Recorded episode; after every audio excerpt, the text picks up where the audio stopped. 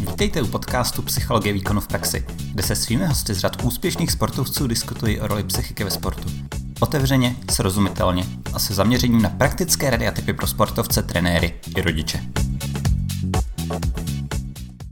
Dobrý den, vítám vás u dalšího dílu seriálu Psychologie výkonu v praxi. Jmenuji se Václav Petráš, jsem sportovní psycholog, opět vás zdravím z Českého Těšína a i v dnešním díle si s vámi budu povídat o nejrůznějších zákoutích mentálních aspektů sportovního výkonu a ani dnes na to nebudu sám. Je mi obrovskou ctí, že mým dnešním hostem je bývalý vynikající hokejista, který má zkušenosti z NHL, zkušenosti z Extraligy, kde získal dokonce eh, extraligový titul a momentálně má spoustu přínosných zkušeností z pozice agenta a člověka a mentora, který pomáhá rozvíjet mladé hráče. Josef Balej. Joško, ahoj, vítám tě a děkuji, že jsi přijal moje pozvání. Děkuji a přeji krásný večer všem, všem lidem, kteří se budou na to dívat a děkuji za pozvání.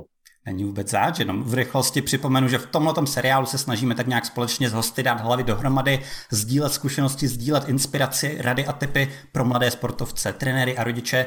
Právě tak nějak z toho hlediska, abychom si ukázali mentální aspekty výkonu prostě k tomu sportu patří, ať už jste vrcholoví sportovci nebo začínající hráči na, v jakékoliv sportovní disciplíně a když se v tom trošku lépe naučíme orientovat a, a trošku lépe třeba pochopíme, jak na tom pracovat, tak každý se v tom můžeme posouvat dopředu. A rovnou tedy, než se pustíme uh, i potom do těch dalších témat, jako je právě, jak jsem trošku nadhodil, ten, ta tvoje aktuální pozice uh, trenéra, agenta, mentora, tak se nejprve podíváme na ten začátek té tvojí hráčské dráhy, protože ta začala velmi brzy takovým výrazným přesunem. V 16 letech si odešel do zámoří. Joško, zkus trošku třeba s mladými hráči, kterým je 12, 13, 14 a přesně o něčem takovém sní. Jo, já bych taky chtěl takhle brzo do toho zámoří. Zkus s nimi trošku sdílet, co to vlastně obnáší a z mentálního hlediska, na co se potřebují připravit.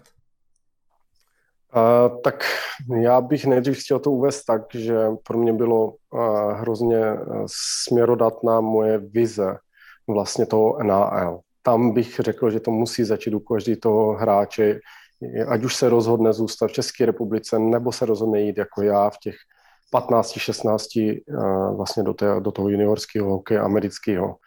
Eh, nebylo to úplně lehká situace pro mě, protože v té době, když jsem odcházel já, tak jsem odcházel do USHL, kde nebyly restrikce nějaký věkový natolik, jak už teď je to vlastně zavedený, takže já jsem šel vlastně v 16 letech do dospěláckého hokeje, kde už byli starší ty hráči, samozřejmě pár jich bylo stejně starých jako já, ale byl to obrovský, obrovský šok, ale skvělá škola. Musím říct, že první rok nebyl jednoduchý, byl to nejtěžší rok z mých 11 eh, sezón eh, nebo v Americe samozřejmě, ale byl hodně, hodně, hodně náučný, naučil jsem se hrozně moc a Jenom bych chtěl říct, že nelituju toho svého rozhodnutí a určitě bych šel opět v 16 ještě jednou. Takže eh, každý, každý sportovec by měl mít tak nějak tu vizi toho, za čím si vlastně jde, ten, ten velký sen na tom horizontu určitě a, a potom tak nějak rozumět tomu, že, že, že zatím povedou ty nějaké postupné kroky společně s těmi překážkami, které se s tím pojí. A tam mimochodem, jak si to sám zmínil, že vůbec nelituješ toho rozhodnutí. To znamená, chápu to tak, že to bylo čistě tvoje rozhodnutí v těch 16, ty jsi byl ten hlavním strůjcem toho? Uh, ano, ano, bylo to moje rozhodnutí, protože vlastně můj otec mi dal na výběr, uh, jestli chci odejít, je tady ta možnost. A já jsem si sám řekl, že ano, jdu do toho. A jediný, co teda mi tatínek vzkázal na tu cestu, že nedej bože, ať se vrátíš zpátky. Protože byla samozřejmě jiná situace. Teď si to možná ta mladší generace nedokáže představit, z jakého státu já jsem odcházel a kam takže by to bylo taková v úvozovkách ostuda se vrátit. V dnešní době už je to úplně normální, takže o to, o to víc já jsem si uvědomoval vážnost té situace nebo toho rozhodnutí už tak eh, mladém věku odejít vlastně od rodičů na celý rok eh, do cizího prostředí bez angličtiny, ještě k tomu já jsem měl jenom slovo pizza, takže všem moc dobře známé takže mm, to rozhodnutí bylo samozřejmě moje a rodiče mě v tom jenom podpořili, což bylo taky hrozně důležité, že ten eh, mladý hráč s, tom, s tou mladou hlavou potřebuje mít tu jistotu, že někdo za ním vlastně stojí v tom jeho rozhodnutí. A to bylo pro mě taky takovou oporou do toho vydání se do té, do té Kanady.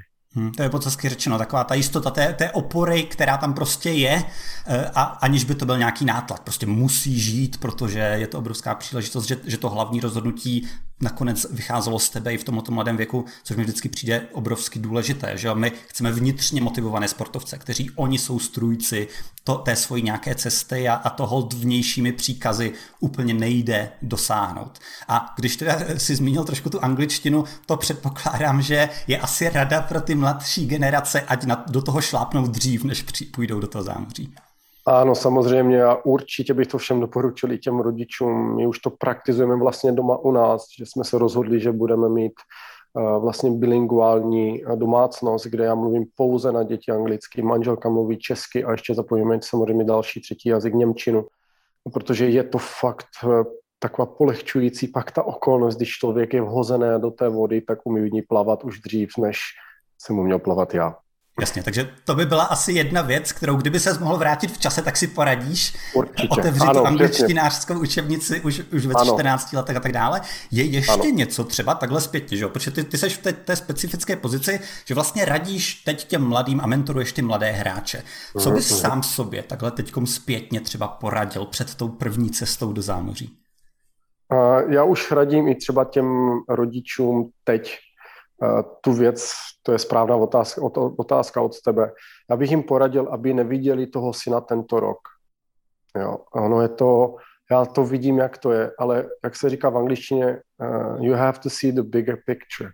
A to znamená, že musíte vidět se, já jsem se viděl v 18 draft, mm-hmm. už v devíti letech, jo, třeba a nevidět, že tento rok eh, budu chodit na milion ledů a milion tréninků a všude a tam jezdím a tam jezdím, ale musí v tom mít nějaký systém, aby dosáhli té méty v tom 18, že budu draftová jednička nebo budu první kolo takže to by je taková rada, která bych dal sám sobě ještě, ještě jednou, nebo teď samozřejmě té mladé generaci. Hmm. Mě nikdo ne, nemohl poradit. Neměl jsem nikoho, kdo by mi poradil. Prostě moje rodiče nedělají nikdy žádný sport a dokázali tu cestu nějakým způsobem vyčlenit, abych se do, to, do té NHL dostal. A někdy mě právě i udivuje to, že, že ty lidi si toho třeba neváží, že já jim můžu poradit a to mě trošičku jako mrzí. Já moc, moc krát do toho vstupuje asi to lidské ego,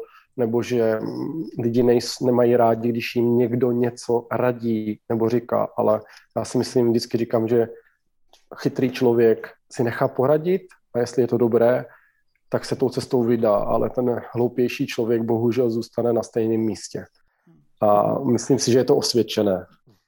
Určitě, jak říkáš, lidé rádi slyší takové rady, které korespondují s tím, jak už teď uvažují, takže to jenom potvrdí. Ano, tak správně. Přesně, přesně tak, tak. To, přesně tak to dělám, ale když, když to jde proti tomu, tak hold ty naše obrané mechanismy a, a nejrůznější ano. další aspekty do toho začnou zasahovat. Jasně, a, a to mimochodem, jenom abych, abych si to dal do trošku nějakého kontextu, to, co jsi říkal, ne, dívejte se na ten větší obrázek, tak to znamená, že třeba u sebe si myslíš, že jsi to v nějaké chvíli třeba přepálil až ten trénink, takhle to myslíš? Nebo naopak, že jsi to ano, přesně.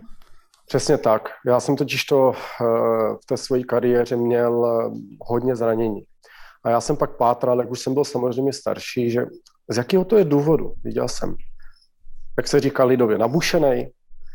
Mentálně si myslím, že jsem docela OK. Jsem na takové té hranici, že uměl jsem se dostat z těch českých situací sám. A pátral jsem, že jak proč, proč, proč. A já jsem pak zjistil, že když jsem byl mladý, tak jsem vlastně to bral rok od roku, že tento rok se musím a budu držít 8 hodin denně. Což samozřejmě bylo špatně, protože to, co to tělo si vezme, tak já jsem nevracel zpátky. A odzrkadlilo se to vlastně, odzrkadlilo se to, až jsem byl vlastně starší, až jsem začal hrát ty obrovský kvanta těch zápasů, kdy už vnímám vlastně mozek, tu únavu, eh, opotřebení těla Eh, jako důležitost zápasu a psychika od trenéra a různé tlaky. Pak samozřejmě to všechno má ten vliv na tu funkčnost toho těla, i když jsme jako výborní, všichni jsou skvělí hokejisti, jo, co už se dostanou do toho NHL, tam jsou všichni stejní, výjimka samozřejmě těm superstars, jak se jim říká, ale ten, ten zbytek už, když se tam dostanou, tak jsou. A v tomto jsem viděl ten svůj rozdíl, že já jsem hrozně, hrozně zanedbal to vracení tomu tělu, ta regenerace, ten spánek, relaxaci třeba u něčeho jiného než u hokeje. A toto třeba já už radím teď tím svým klientům, který máme, anebo mladým hokejistům, nebo mladým i sportovcům, který chodí za mnou nebo mají o to zájem a samozřejmě radím to svým dcerám, protože chci být ten chytrý rodič, který se poučí ze svých chyb, což není, většinou se to každý snaží samozřejmě, ale ne každý to praktizuje. Jasně, to znamená, chceme, mít, chceme, chceme vzdělávat ty, ty mladé sportovce o těchto těch věcech i v situaci, kdy třeba nezažívají tu, tu akutní potřebu. Přesně jak říkáš, prostě to mladé tělo toho vydrží víc, ale, ale potřebujeme, ať oni rozumí tomu, že to je běh na dlouhou trať a že nějakým způsobem ty investice, které teď vložíme, tak budeme dlouhodobě sbírat a v tom obrovsky potřebujeme, že o tu pomoc těch rodičů, ale i klubů, trenérů a tak dále, aby v tomto vzdělávání nějakým způsobem pomáhali. Ano, ano, přesně tak. To je to o tom vlastně, jak jsi říkal správně slovo, je to vzdělávání, protože u nás je to hrozně zanedbané. Všichni si myslí, že budou stroje. Um, lidské tělo není stroj, já to vím sám. Měl jsem fantastický fyzický fond, ale byl porouchaný zevnitř, někde hluboko a daleko, když jsem byl v mládí, takže přece jenom se to pak někde odzrcadlilo. Jo, a taky se k tomu za chviličku dostaneme. A teď jenom, jak, jak jsi sám zmínil, ten tvůj obrovský sen, teda od, od malých let, byl ten draft. Ten se podařil. V tu, v tu chvíli, co to udělalo s tvojí motivací? Bylo to jako další nakopnutí, nebo, nebo takové, OK, očkrtnuto. Co, co v tu chvíli to s toho udělalo? Tam přišla právě, eh, když se, ty jsi samozřejmě psycholog a toto je skvěl, skvělý dotaz taky pro mě, protože pro mě přišlo draftovým dnem obrovské zklamání, což ví, možná, že to říkám, já si myslím, ne, že možná, určitě to říkám poprvé takhle veřejně, protože jsem byl draftovaný fantastickým, skvělým týmem Montreal Canadiens, ale u toho draftu jsem přímo pocítil, že ten hokej není pouze o hokej, ale je to v první řadě biznis. Hmm. A toto se snažím samozřejmě eh, připravovat se ty mladé hráče na to, že hokej není fér, tak jak život není fér. A já jsem to tam pocítil, protože samozřejmě člověk má nějaký ranking, nějakou vizi a nějaké, nějaký feedback od těch týmů, ano, půjdeš první kolo, ano, půjdeš třetí kolo, jako ví už dopředu před tím draftem. Tak samozřejmě já jsem byl, měl jsem ranking dobrý, byl jsem nějak 23, 18, komunikovali se mnou jiný kluby, který mi říkali, OK, my si tě vezmeme teda první kolo. A pak jsem tam pocítil ten biznis, že jsem šel až třetí kolo, ale jenom z důvodu, že proběhl jeden trade a pak tam zasahla jiná věc uh, biznisu, že někdo tam někoho protlačil a tam jsem poprvé pocítil, že vlastně ti nejlepší fakty, co jsou top, ty jdou to první kolo. Jo? První, druhý, třetí, čtvrtý, pátý, ale pak zbytek už je takový ten biznis a tam přišlo první zklamání moje. Hmm. Jsem si říkal, že to není možné, já jsem šel třetí kolo, já jsem sundal si ten dres a vím, že milion dětí na světě touží být draftováno a já jsem byl, ale neuvědomoval jsem. Sundal jsem ho a jsem si říkal, pane bože, já jsem ho nešťastný. Mm-hmm. No, samozřejmě teď, když se podívám na to zpětně, tak vidím, že to procento je třeba 4% celkový, jak jsem si dělal nějaký research, všech hokejistů světa se dostane na draft takže teď už zpětně, samozřejmě bych se choval jinak, ale v té době tam mi to poprvé jako nějak trošičku naručilo tu psychiku, ale mm. samozřejmě, že jsem se z toho nezesypal a um, už jsem měl tu, tu nohu v tom NHL a už jsem si říkal, tak teď už to, i když jsem byl třetí kolo, tak teď už to nepustím ani za nic. Takže zase mě to nějak trošku nakoplo. Jo, super, to znamená, to je obrovsky důležitá schopnost pro mladé sportovce a sportovkyně vzít i ty negativní emoce někdy a pocit křivdy, pocit nespravedlnosti, které ano. prostě přijdou a aplikovat je užitečným způsobem.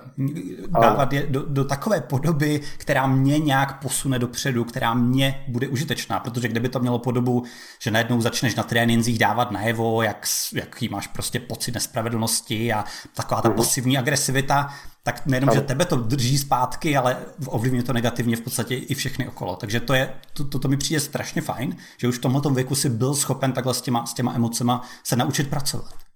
Mm. Bylo to asi taková přirozená reakce, protože já jsem byl vychovaný hrozně tou tvrdou rukou a pro mě vlastně ten, ten neúspěch, nebo to, to vzdávání bych to nazval, ne neúspěch. On neúspěch je hrozně relativní věc, co je neúspěch. A, takže to vzdávání, že já jsem se nechtěl vzdát toho, na čem jsem tak tvrdě a tak dlouho pracoval. A tam nastal ten zlom, i když jsem byl třeba nešťastný, ale za týden jsem se z toho zpamatoval a začal jsem prostě dřít ještě víc, což zase bylo hloupý, protože jsem si dal 8-hodinový tréninky, bylo mi sice 18, měl jsem fantastický vstup do kempu a tak dále a pak zase přišlo další. Jo, to těch, to, proto já vždycky říkám, že jsou, všude jsou takové výstupy a pády, tak je úplně normální svět. Mm, a další přišel, že v kempu jsem přišel a bohužel jsem nebyl draftovaný první kolo, tak mě poslali na farmu, i když jsem měl nejvíc gólů. Mm-hmm. Takže ono, já ty hráče mladý se snažím i připravit na to, že i když budou nejlepší, tak to neznamená, že ta cesta bude, všichni budou vítat otevřenou náručí a řeknou dobrý, dobrý den, pane XY, tady máte NHL. Jo, že, že prostě musí pořád, pořád na sobě pracovat, i když přijde ten, to zklamání ale zároveň tam držet tu rozumnou laťku. A mě to přesně rezonuje, to, co, to o čem povídáš, že, že někdy za mnou takhle přijdou třeba rodiče mladého sportovce, kteří mi říkají, On má v sobě prostě návyk, že když třeba prohraje nebo se, se mu nepodaří nějaký, nějaký prostě sportovní výkon, tak pak jde do šíleného tréninku. Fakt až jakoby naprosto ano. nic jiného nedělá, jenom trénuje, jenom dře, nic jiného ho nezajímá. Tomuhle teda sportovci ty bys rozhodně radil trošku, trošku zpomalit, trošku ubrat. Ano, Určitě. A na to tam právě vstupuje ten rodič, který, já vždycky, vždycky říkám, že ten hráč pro ten úspěch musí mít všechno.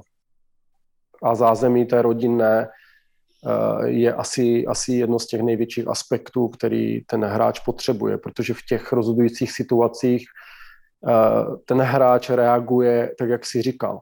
Někoho to nakopne tak, že jde do extrému a druhého to nakopne do opačného extrému, do toho, do toho negativního, že se třeba vypne a nebaví ho hokej nebo jakýkoliv jiný sport. A někdo se přepne do toho, že extrémně začne trénovat a tam ten rodič musí vstoupit a, a říct, hele, ne, dneska potřebuješ volno, jo? děláš to správně, děláš to pořád dobře, dostalo tě to sem, tak nescházej z té cesty.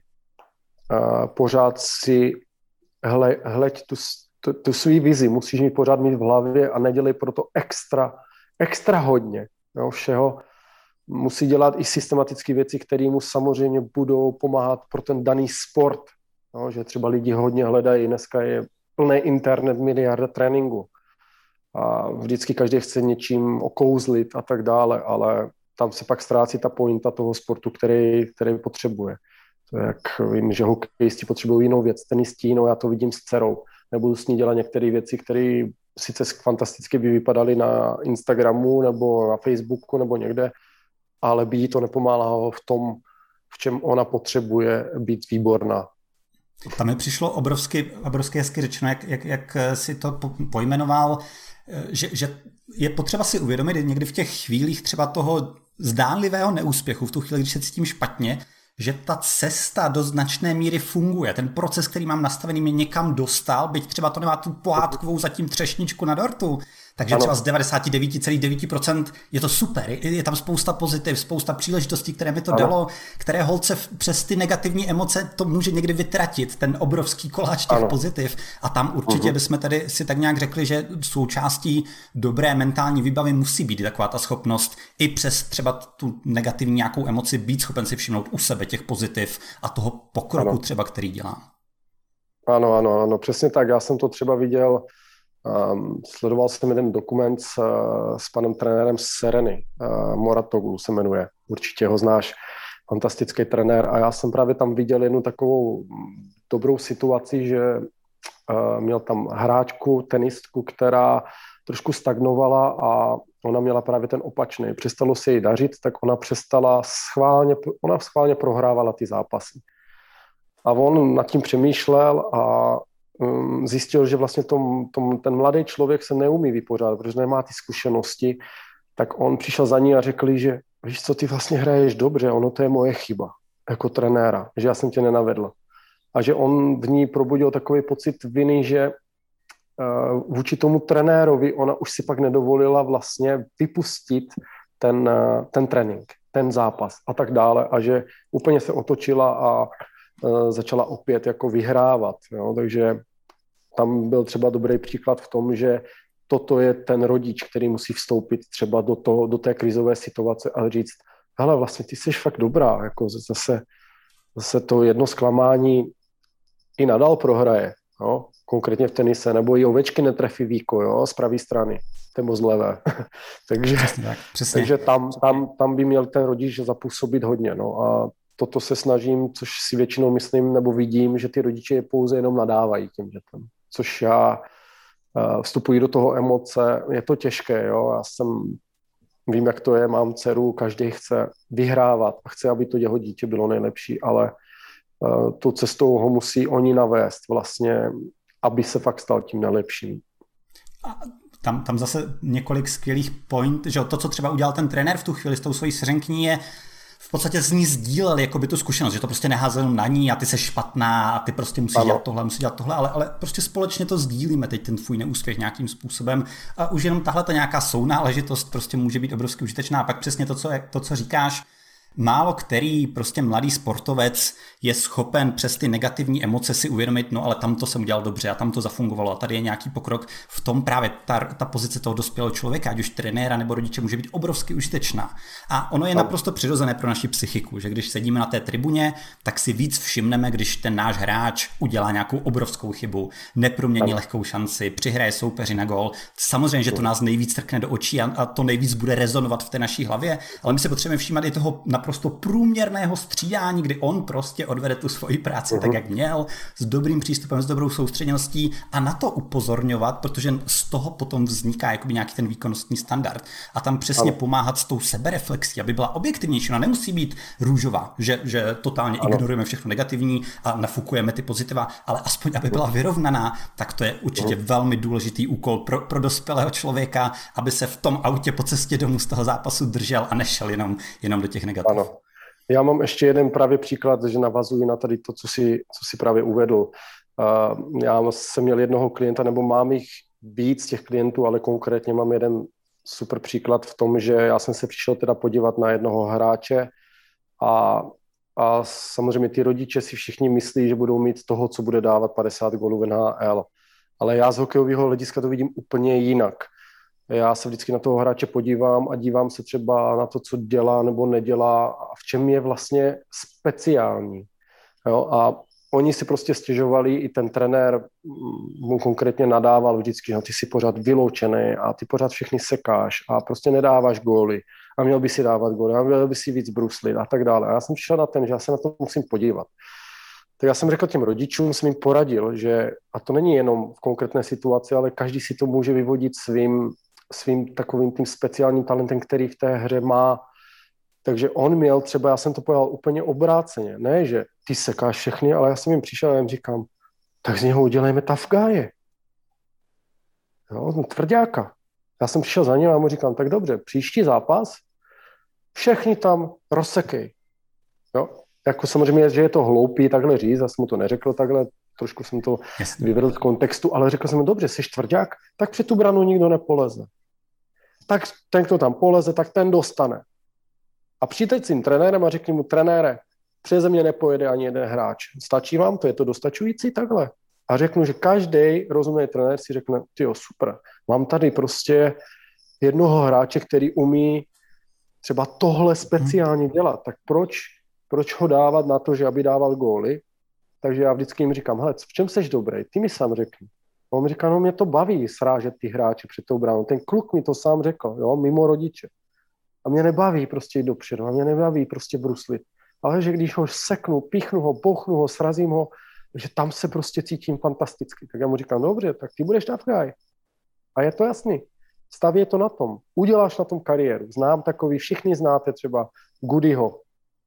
Prostě celá NHL ho nesnáší, ale postavil kariéru na fantastické věci, prostě hraje takový, jaký je.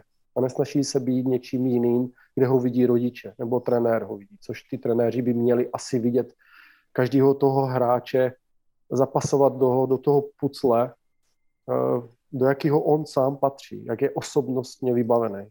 Tak eh, pracovat prostě s individualitami, jak, jak z hlediska osobnosti, tak i z hlediska technických, aktuálně silných a slabších stránek, fyzických silnějších a slabších stránek, s tím, že samozřejmě uh, Přesně, přesně tak, jak říkáš, každý má nějakou silnou zbraň byť třeba není úplně na první pohled tak viditelná, ale každý nějakou silnou zbraň má a vědět o ní a být schopen se o ní opírat, tak může proto sebevědomí třeba toho hráče v tu chvíli udělat obrovsky hodně, ale i, i zároveň, že jo, to, to rozhodně neznamená, že, že najednou přestanu tudíž trénovat střelbu, ale, ale tak nějak vím, OK, to je třeba moje trošku slabší stránka, budu na tom dál pracovat, budu se to dál snažit rozvíjet, ano. ale vím, že tady mám tu bezpečnou věc, tady mám tu silnou zbraň, ano. o kterou se můžu opřít. To je ten ideální stav. Nejenom takové to, že neustále upozorňuji, ale to je špatně, a to je špatně, a to je špatně, a to je špatně, ale aby tam bylo i nějaké to jádro té sebedůvěry, o kterou ano. se tu, ten sportovec může opřít. Ano, přesně tak. A ono vlastně, já to mám sám odzkoušený jako na sobě, že mě pořád vždycky říkal,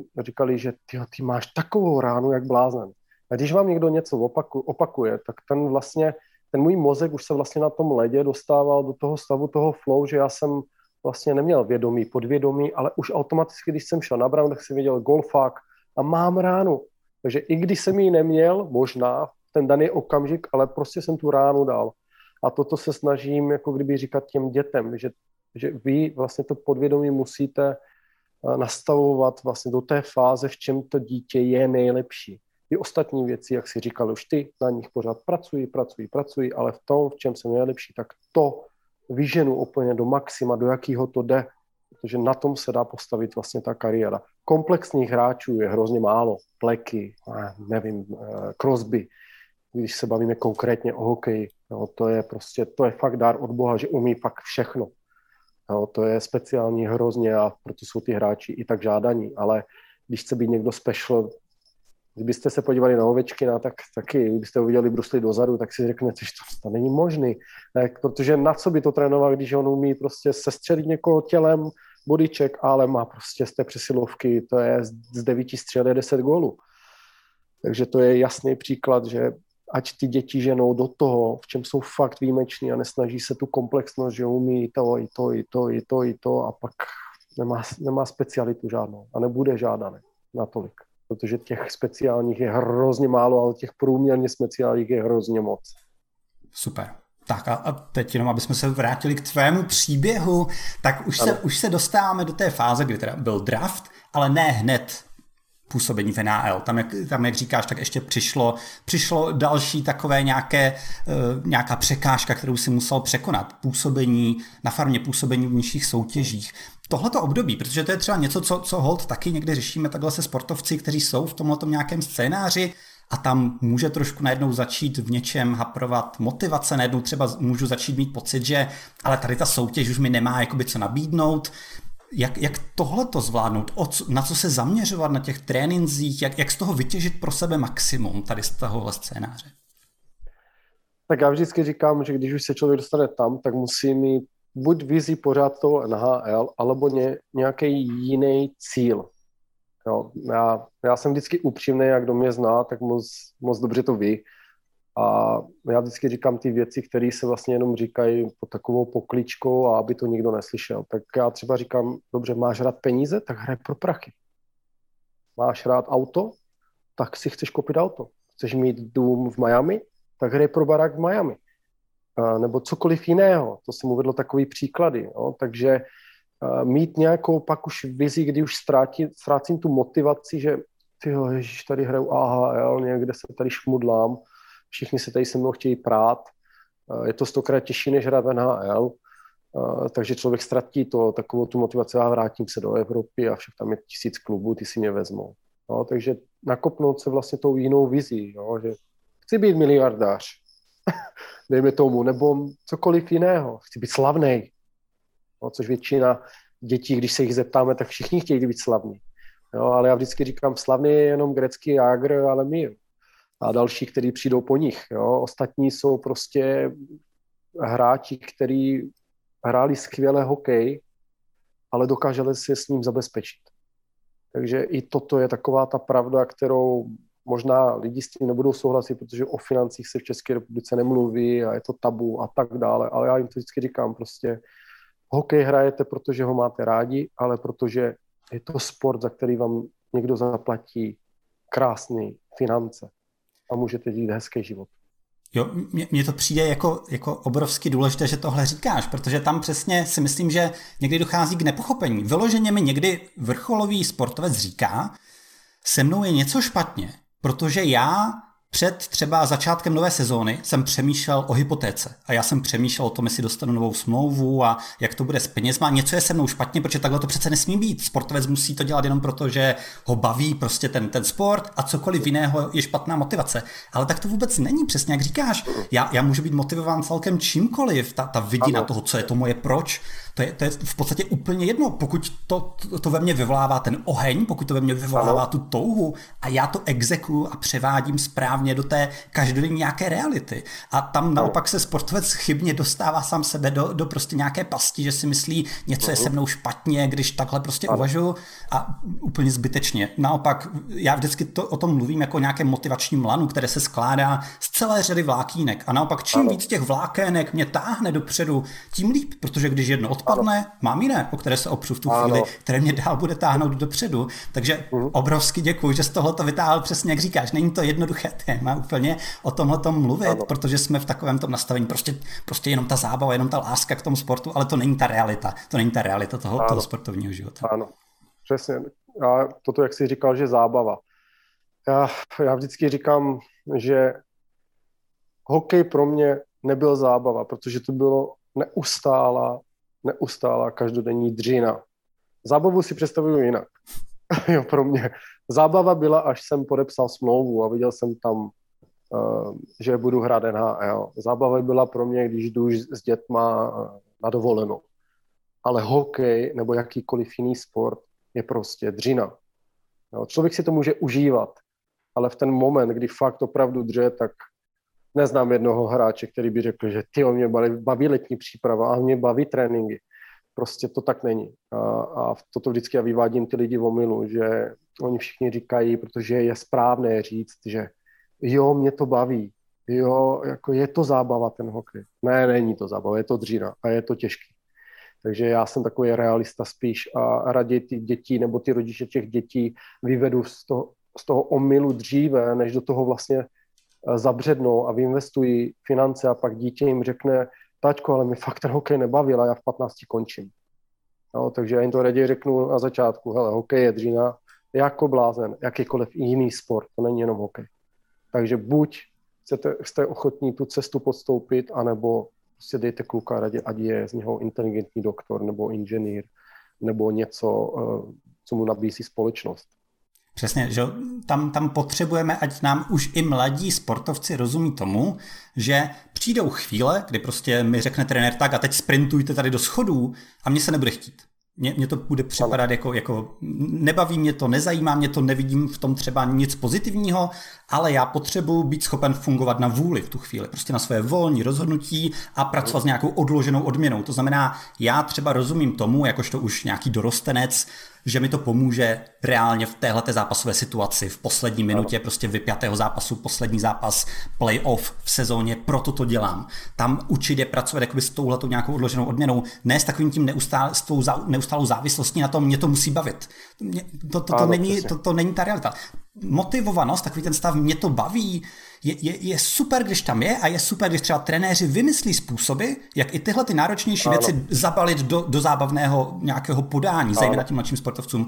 Ale hold, ano. budou chvíle a budou situace, kdy musím se naučit pracovat s tím předpokladem, když tam ta motivovanost nebude, i tak potřebuji mít vypracované nějaké způsoby, jak sám sebe v tu chvíli korigovat a musí mi to natolik dávat smysl, ta odložená odměna, přesně jak říkáš, buď to je to, jak, jak chci zvládnout jednou nějaký zápas a díky tomu třeba zvládnout nějakou velkou výzvu, může to být ta smlouva, může to být ten sen o tom draftu, musí mi to dávat takový smysl, že budu i bez té motivovanosti schopen v tu chvíli do toho šlápnout a odvést tu práci no. na tom tréninku. Ano, přesně tak. Já vždycky říkám, že ten, eh, ten, i ten trénink by měl být rozdělený na takovou fázi, kde prostě ten sportovec musí být stroj, strojový.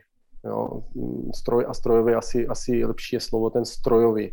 že když já zavřu vlastně ty dveře od toho stadionu, nebo kurtu, nebo čehokoliv jiného, tak už jsem prostě mašina. No a myslím si, ne, že myslím, viděl jsem to, různí hráči a tak dále, vrcholoví, všichni, všichni to takhle mají. Ti, ti fakt jsou nejlepší. že prostě jakmile to zabouchnou, tak už jsou prostě z nich ty stroje.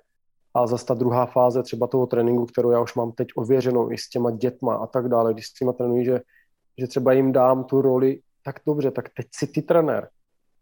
A i v, i v tom ranním věku, klidně pěti, šesti, sedmi, osmi lety, ať probudí v sobě tu fantazii, uh, že ať oni udají pravidla, ať oni vymyslí hru. A oni se tam hrozně rozvíjejí, protože pak oni si, toto je ta zábava a oni budou vědět vlastně, že no na začátku se maká, ale za to bude taková odměna, jak si říkal, že taková už odměna. Takže není to jenom u těch dospělých, ale třeba i ty děti, já se snažím hrozně motivovat v tom, že oni musí se na ten trénink těšit, i když je jako, oni ví, že je těžký.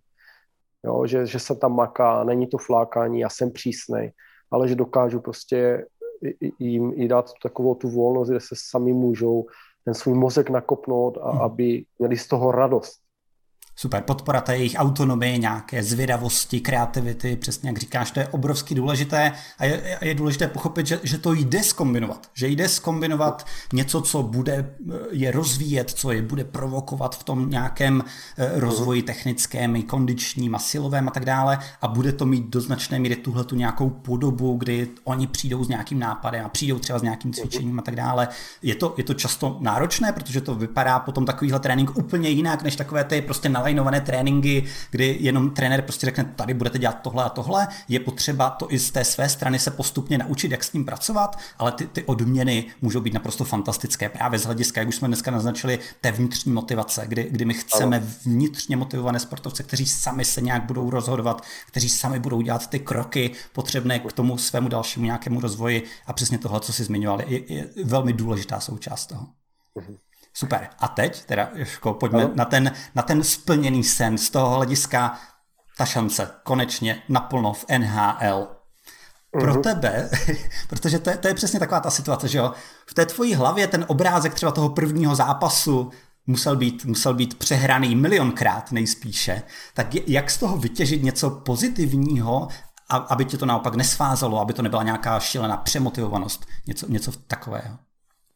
Pro mě to byla víceméně taková úleva, bych řekl, že, eh, že, že jsem si vlastně sám sobě dokázal, že jo, jako fakt, jako jsem na to měl, nebo mám, že, že jsem se sem dostal, už jsem tady. Takže spíš já, já osobně jsem to cítil takhle, že to byla úleva. Eh, trému, trému jsem samozřejmě měl, protože člověk pořád chce, chce mít tu výkonnost nějakou a já vždycky říkám, že kdo nemá trému, tak už mu na tom nezáleží si myslím teda já, aspoň, že musí trošičku cítit, eh, když už je to takový, že go with the flow, eh, že prostě jenom tam nejsou žádné emoce, tak to už člověk by pak měl skončit, si myslím. A, a právě pro mě to bylo taková úleva, že ano, něco jsem si dokázal a už jsem tady a, a už prostě naskočit na ten vlak, což mi se samozřejmě nepodařilo, ale, ale ono je to nějaká cesta poučení pro mě. Jako já, já už teď, teď to zase vidím jinak z pohledu rodiče a vidím, že to mělo nějaký smysl uh, pro mě, že jsem vlastně nebyl ten úspěšný NHL hráč, ale byl jsem ten, který tam samozřejmě se dostal, což je obrovský úspěch. Teď já to zdůraznuju proto, protože teď to vidím, že jak, jak hrozně těžký je se tam dostat. Uh, a každý, každý hráč to určitě potvrdí, um, který, který, který tam byl. A, takže já to nikdy nezlehčuji, nejdřív jsem to vždycky říkal, že já se za to stydím, že jsem odehrál jenom 20 zápasů. No, když jsem byl mladší, samozřejmě, že to je jako neúspěch, že to bylo hrozný, ale teď to vidím úplně jinak.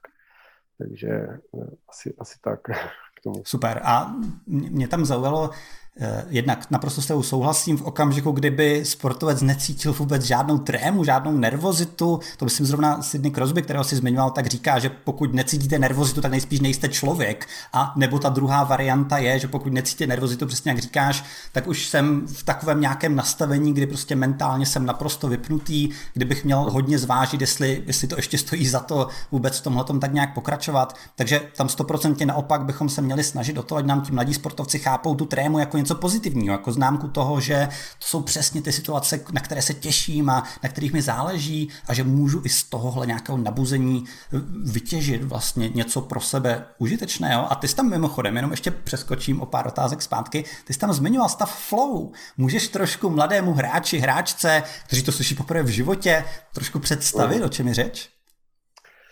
Já bych to vždycky nazval, já to říkám svoji dceři, jo, šestiletýmu dítěti je český, tě, těžký vysvětlit slow, tak, uh, flow, pardon, uh, takže já jí to vždycky říkám, že ty se musíš dostat do toho stavu toho tranzu a že já to musím na tobě vidět. Že vlastně ty jedeš bez toho, ani byš, že ty mě vnímáš, ale vlastně mě nevnímáš.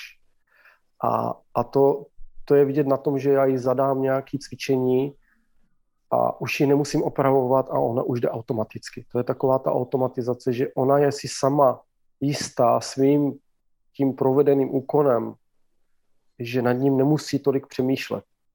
Jo, takže ona vlastně se v tu dobu neučí, ale ona jenom provádí vlastně to, co jsem se naučila a v co vlastně ten mozek věří, že dělá správně, protože já jí to říkám, ano, toto je výborný, Vany, Vaneska. Jo, že takhle, toto je ono, že teď.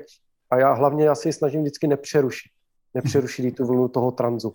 Protože jakmile jej tam třeba, to jsem si všiml, že většina lidí uh, dělá, že, že skritizují třeba v ten, uh, že nemají ten cit na to, že, to, že ten člověk je v tom tranzu Eh, nebo to dítě, nebo ten některý a přijdou tam a řeknou, Ježíš, ty si nezavřela forehand, nebo ty si nezavřela backhand, nebo Ježíš, co si to tam udělal.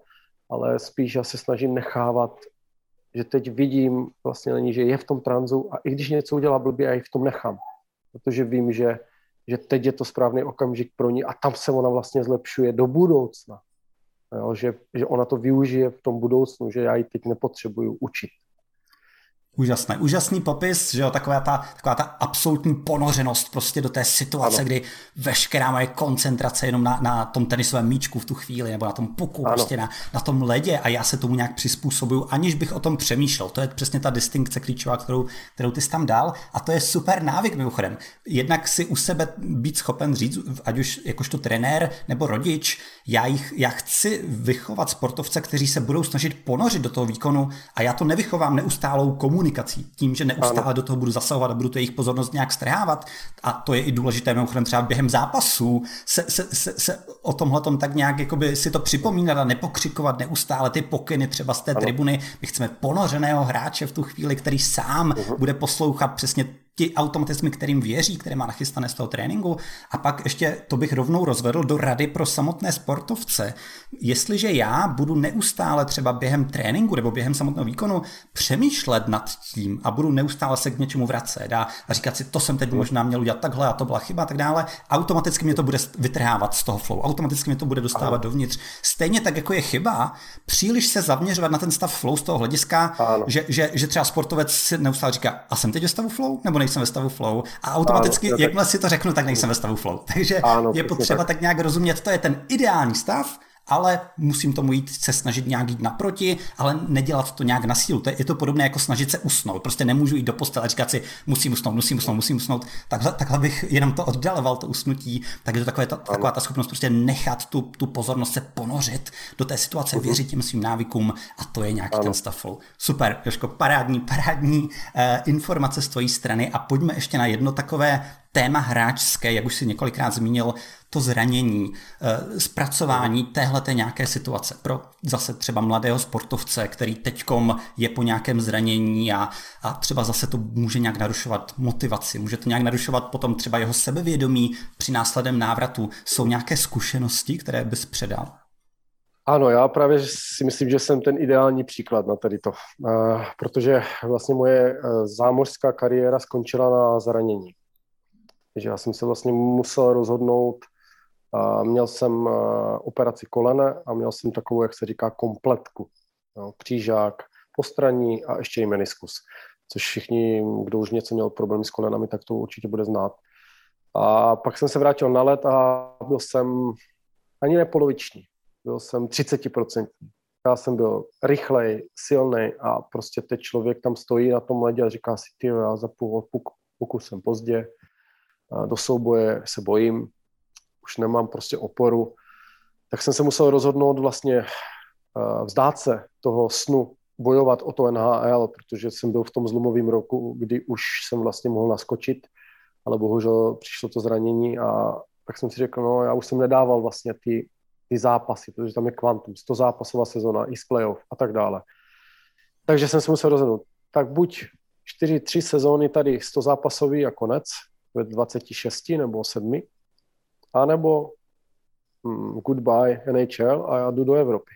A 40 sezón, 40, 40 zápasů sezóna, to mám double, takže můžu hrát 10 let. Jo, takže já jsem si udělal takový svůj propočet eh, v té hlavě a musel jsem udělat nějaké radikální rozhodnutí i z té mé výkonnosti, že já nebyl jsem si určitě úplně jistý, že bych se do toho NHL jako už dostal natrvalo, protože jsem už byl horší hráč, než jaký jsem byl zafixovaný. Takže z toho důvodu vlastně já jsem se vrátil eh, do Evropy a, a tam nastal jako kdyby ten psychologický ve mně zlom, že vlastně jsem se potýkal první sezónu, člověk ještě těží vlastně z toho, já jsem přišel do Třince a hrál jsem jako fakt, fakt si myslím, že výborně, 40 zápasů, 20 gólů, super si myslím, každý druhý zápas gól, super bilance, ale těžil jsem ještě z toho, že jsem byl vlastně NHL hráč hrající v extralize.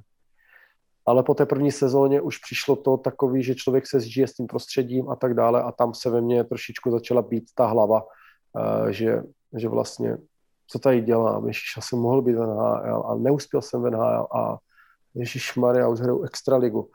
A už ta výkonnost šla samozřejmě dolů a už se vlastně začaly projevovat i trošku ty zranění víc a už mě zač, začaly záda bolet a pak jsem si zlomil ruku a pak zase bolely záda, takže a tam jsem začal pocitovat vlastně, že, že jsem byl přetrénovaný, a neregeneroval jsem dostatečně a samozřejmě hrála tam první roli ta psychika. Hmm. Vlastně, že já jsem se sám ubíjel tím, že jsem nebyl úspěšný hráč NHL, ale že jsem byl ten takový, který se vrátil, což jsem nikdy nechtěl. A pro mě to bylo hrozně těžké a i proto jsem jako um, tak úspěšnou kariéru v té extralize neměl. A vždycky se mě ptali ty lidi, kteří mě znali, třeba když jsem byl v tom top, jo, těch 18, 19, 20, který opravdu mě znali, jaký jsem byl hráč, uh, tak se mě vždycky ptali, co se s tebou stalo. No, a já jsem vždycky říkal, že bohužel, že jedna, jedna věc je, jsou to zranění, že jsem byl poloviční hráč, ale druhá, že mě hrozně ovlivnila ta svoje vlastní hlava. Hmm. No, a pak už jsem byl za, tady zaškatulkovaný, že jsem prostě ten, ne ten golostroj, jaký jsem byl, já jsem byl střelec. A já už jsem tady byl, že no, on je vlastně takový dříč, protože já už jsem pak musel najít něco v sobě vlastně, góly už jsem nemohl dávat, protože jsem na to neměl jako kdyby Ehm, ty atributy, které jsem měl předtím, a ani psychiku, tak jsem se přesedlal na, na jinýho hráče. No, takže jsem prostě se serval s někým, byl jsem takový hmm. tvrdák a tak dále. Jako jsem to vždycky tak sobě trošičku měl, ale teď jsem prostě musel zapřemýšlet vlastně, jak si tu kariéru udržet, jo, když nemám tu hlavu jo, na toho střelce. A e, tak jsem se přeorientoval na to, že budu prostě takový ten grinder jak se říká. Adaptoval se? Ano, Jasně. adaptoval jsem se na aktuální situaci své výkonnosti, bych to nazval. Mm. Což nebylo podle mýho a už se mi ten hokej trošičku začal tak, ehm, jak se lidově říká, znechucovat. Mm. Jo, jako špatný to říct, ale jak říkám, já jsem vždycky upřímný a říkám pravdu a realitu, jak, jak jsem se cítil a pak už to samozřejmě šlo v Evropě dolů a už jsem přemýšlel samozřejmě, jaké jsou jiné varianty, kde, kde by mě to ještě trošičku nakoplo že kde mě ještě neznají tak dobře. A, a samozřejmě musím to říct, protože já to vždycky říkám, kdo zaplatí nejvíc?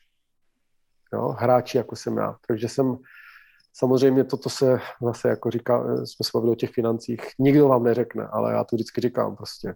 Já jsem šel tam, kdo zaplatil prostě nejvíc. Když už jsem byl na tom sklonku toho, že mm Mm, nejsem dostatečně jako žádaný v té České eh, republice nebo extralize, že nemám až takový to, to jméno, nebo ten, to jméno toho předpokladu, bych to nazval.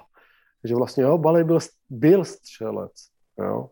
A když už je byl, tak už člověk musí se trošku zamyslet, že mhm. jakým směrem se vydá. Takže já jsem ještě pak chtěl vytěžit vlastně ze zahraničí, co se mi i povedlo. A myslím, že to byl skvělý krok a možná je to i po naučení pro některé hráče, že raději si vydat do toho zahraničí, kde budete fakt jeden z těch importů a bude na vás ta tíha a budete vlastně ten žádaný hráč. A já proto jsem měl jako ještě dobrou uh, výkonnost v tom zahraničí a vždycky jsem hrál tam líp a probudil se ve mně opět ten střelec a probudil se ve mně lídr. Mhm. Ty atributy nebo ty vlastnosti, které jsem měl na tom počátku. takže to byla taková, taková fáze nahoru dolů a člověk si musí vlastně zamyslet, že není všechno jenom růžový v hokeji, že všichni budou jágrové.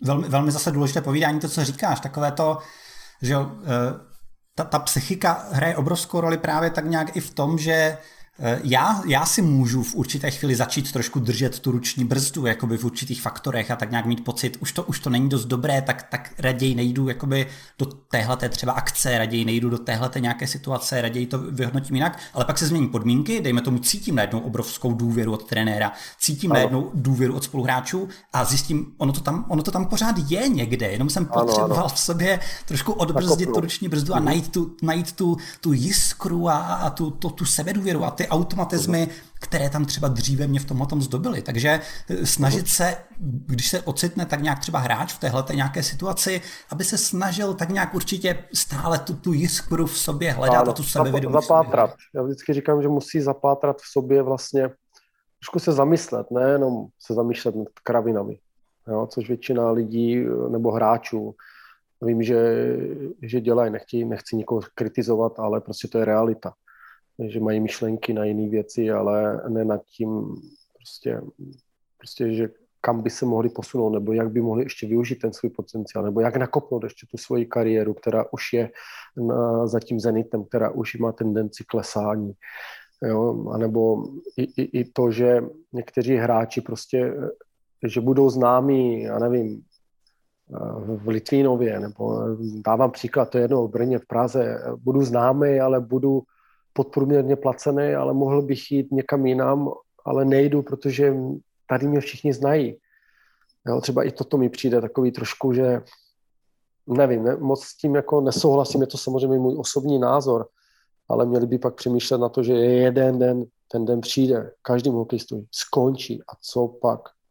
To město už ho nebude znát v podstatě teď povídáš už že, z pozice nějakého agenta, někoho, kdo třeba radí těm hráčům, ano. ať už, ať už aktuálně vrcholovým, nebo třeba těm mladším. A to jako je poslední téma, které bych trošku chtěl otevřít, protože hold, je to, je to taky téma, o kterém se zas až tak příliš otevřeně nemluví a někdy se prostě dostáváme do situace třeba mladý hráč, dejme tomu 16-17 let, jeho rodiče, klub, agent, takový ten čtyřúhelník eh, těchto těch nějakých stran. A právě třeba, dejme tomu rodiče toho mladého hráče, se najednou ocitnou v situaci, kterou dřív vůbec neznali, prostě nějaká komunikace s agentem a řešení těchto těch nějakých záležitostí a hol někdy dostávám dotaz, že, že prostě jak, jak se mají zachovat, jak se mají rozhodovat, eh, po čem se vlastně mají dívat třeba z hlediska toho, co, co by pro ně měl ten agent jakoby dělat, co by, co by měl se snažit pomáhat jakoby třeba v tom vztahu s tím klubem nějak zajišťovat a tak dále. Můžeš v tomhle tom trošku sdělit svoje zkušenosti a, a trošku poradit právě třeba těm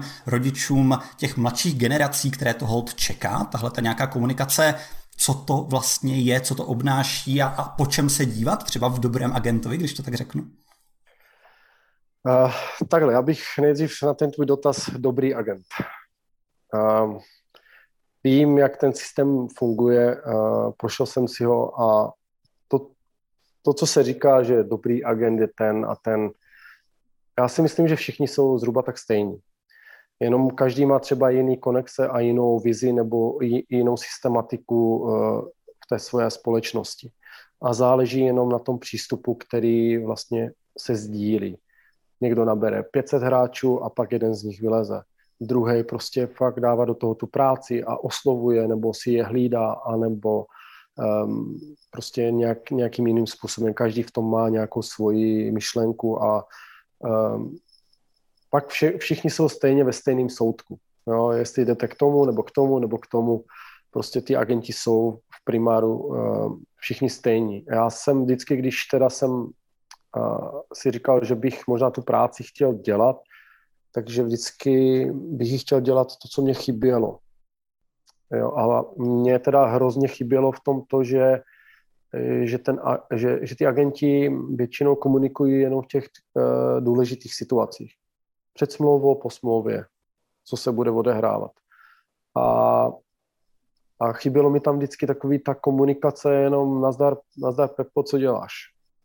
Což, což mě se právě uh, s mým společníkem, s Pavlem, vždycky stávalo. A to se mi třeba na něm hrozně líbilo. S Pavlem Maršonem. že on mi prostě jenom zavolal, čau, co děláš, jak se máš? No, což vím, což mám echo, mám zkušenosti i z agentů, který jsem měl předtím, že třeba se mi nevozval vůbec. A pro hráče je to toto důležité, protože si buduje ten vztah. A další věc, kterou já teda jsem zakomponoval jako kdyby sám, je to, že já se snažím ty hráče, eh, který samozřejmě si vybereme, eh, jak už je trénovat, což si myslím, že nikdo nedá, ne, nedělá. Je to, je to věc, kterou asi ani nikdo nechce dělat, protože lepší je sedět v kanclu a nevěnovat se nikomu a rozepisovat maily. Já neříkám, že to je nějaká mm, podřadnější práce, je to samozřejmě náročné, komunikace a tak dále, ale my se snažíme jako kdyby, nebo já, uh, hlídat ty hráče, aby nesešli z té cesty někam jinam.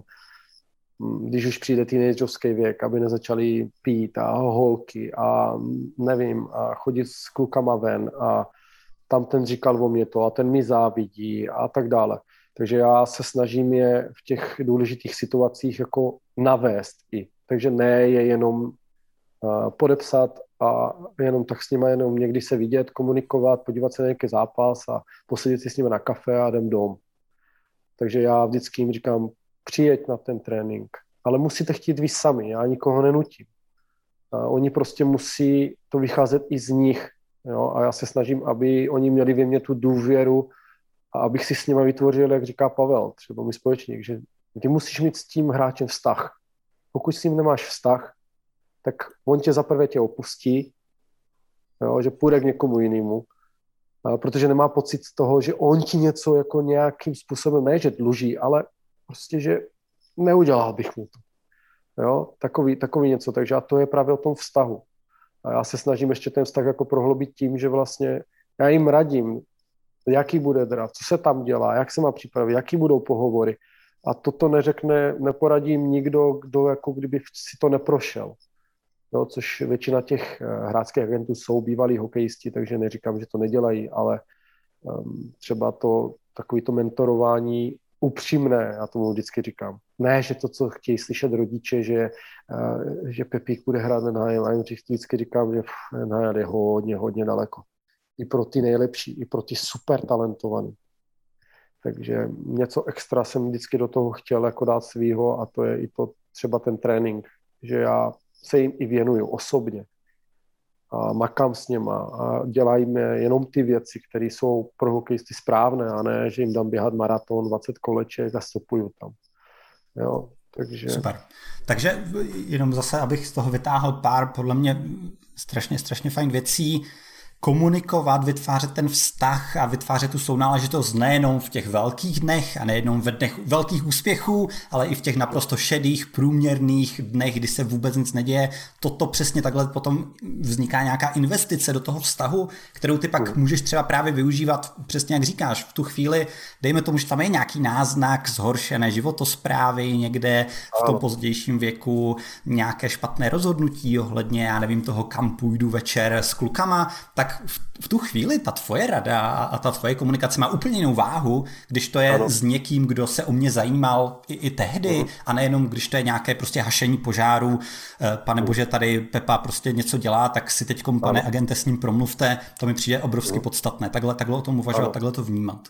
A jenom uh-huh. ještě, abych, abych eh, se zeptal na teda jednu takovou specifickou věc, jo? dejme tomu, eh, Stává se ti někdy, že ty třeba vidíš toho hráče a vidíš ten jeho aktuální příběh, ten jeho aktuální kontext a máš třeba úplně jiný pohled na věc ohledně toho, jak by se mělo dál postupovat v tom jeho rozvoji, než třeba jeho rodiče, než třeba jeho klub? A pokud ano, tak co s tím v takové situaci?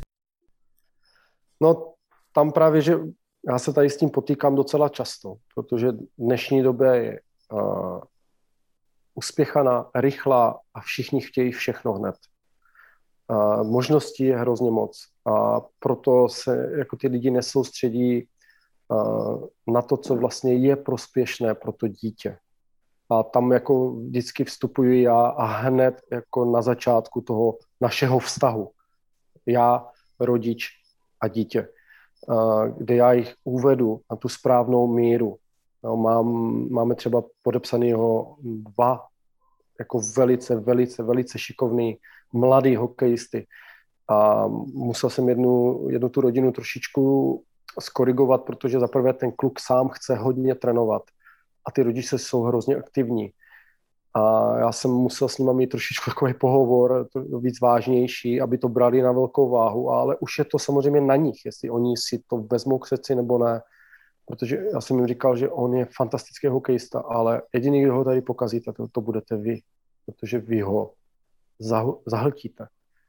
On jezdí i tam, i tam, i tam, i na ten kep, i na ten kep, i, na, i k Frantovi, k Pepovi, k, uh, k Milanovi, všude možně. A já jsem jim říkal, že vy si musíte vytý, vytý, vytýčit to, co je pro něho nejméně náročné, ne na fyzično, ale na přejezdy, cestování. Prostě jezdíme tam a tam a tam, to dítě spí v autě, eh, je unavený a tak dále. Takže eh, zesumarizovat si to, sednout si k tomu fakt večer a říct si, tak kde se mu trénovalo dobře, kde se mu trénovalo blbě, co je daleko, co je blízko, co mu dá víc, co mu dá míň.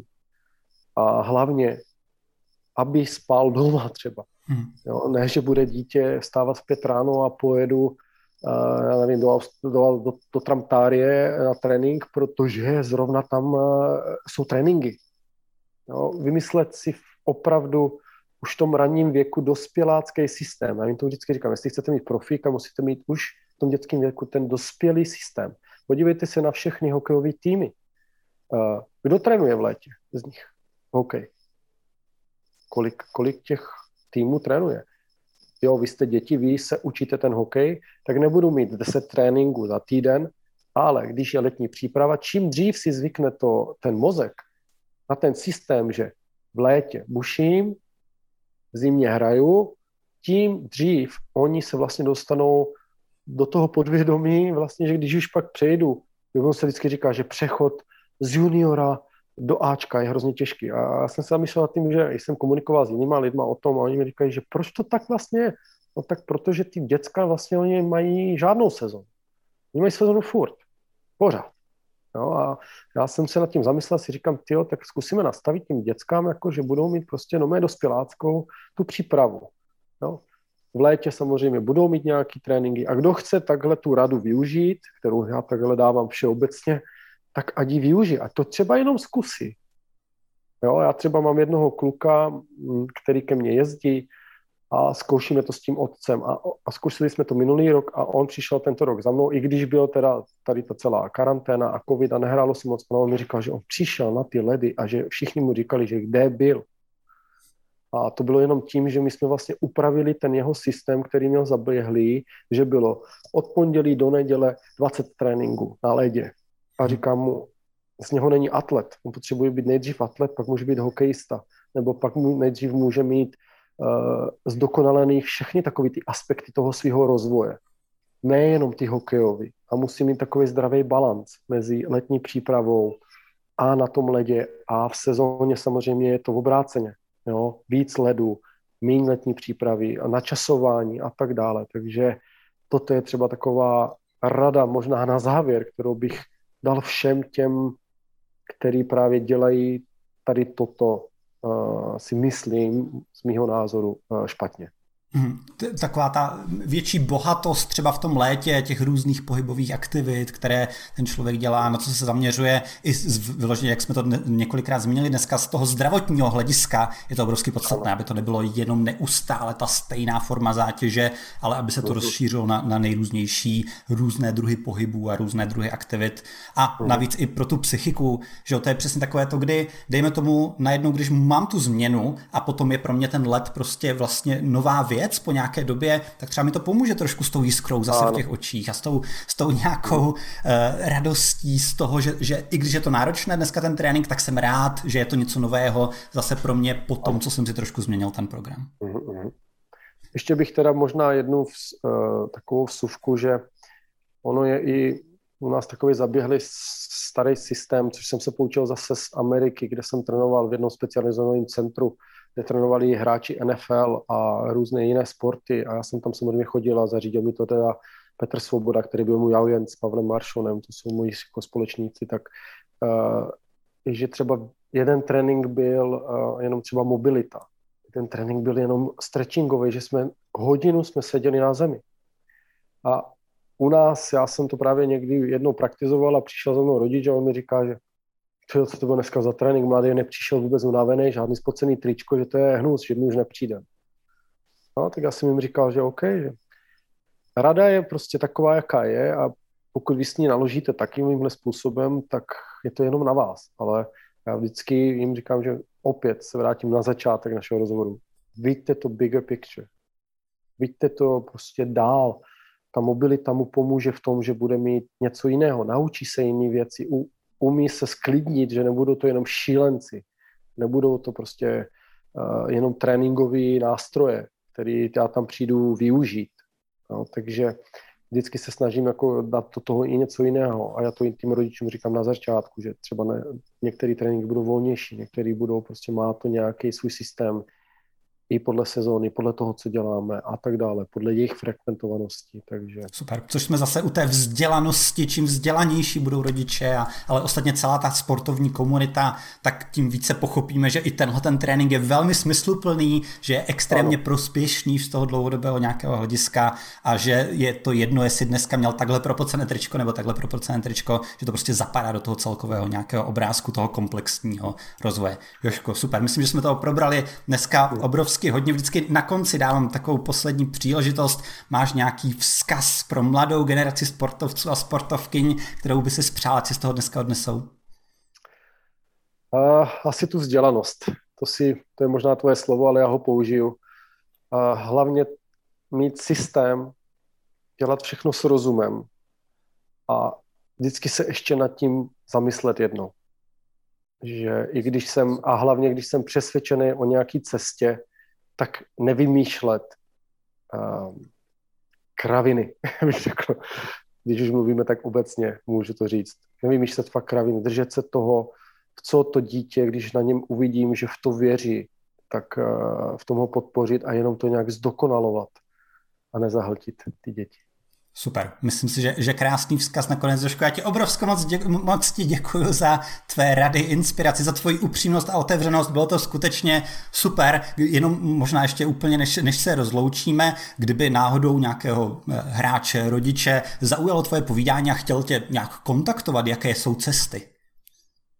Uh, určitě můžou kontaktovat, máme samozřejmě svoji agenturu, SAI Sports Agency, CZ, anebo samozřejmě můžou mě přímo Josef Palej CZ, není problém, i když by mi někdo chtěl zavolat, já jsem velmi komunikativní si myslím a nikdy nikomu nezvednu telefon, nebo že by se stalo, že bych nechtěl jim poradit, takže klidně se kdokoliv může zavolat, jak už je to jakýkoliv sport, protože mám zkušenosti i ke mně chodí už i atleti, i akvabely mám dokonce, i mám tenisty a tak dále, takže ono nejsem zaměřený primárně jenom na ten hokej, protože jsem viděl, že už se to trošku rozvinulo i tím jiným směrem, že asi když člověk něco dělá správně, tak pak si to ty lidi sami řeknou a ta odezva je potom od nich, takže mám i jiný sporty a rád, rád poradím nebo pomůžu, nebo klidně si můžeme jenom popovídat, anebo si můžu přijít zatrénovat, aspoň uvidí, jak to vůbec může fungovat a tak dále. Super. Komunikativnost je určitě výborná z tvojí strany, jenom perlička nakonec, jestli si toho nikdo nevšiml. Čeština není tvůj první jazyk, že jo? Takže ano, správně, já jsem původem Slovák, ano, kdo by to nevěděl. I z tohoto hlediska jednička s hvězdičkou, protože já bych děkuji. si to v podstatě nevšiml, kdybych to nevěděl. Tak Joško, ještě jednou ti moc děkuju, bylo to super a teď už tady se loučíme s vámi, s diváky, moc vám děkujeme za pozornost a pokud se chcete dívat na další díly psychologie výkonu v praxi nebo je poslouchat, tak sledujte psychologii výkonu CZ na Instagramu, na Facebooku Facebooku nebo odebírejte na YouTube a Spotify. Zatím se mějte krásně. Naschledanou. Hezký večer a naschledanou.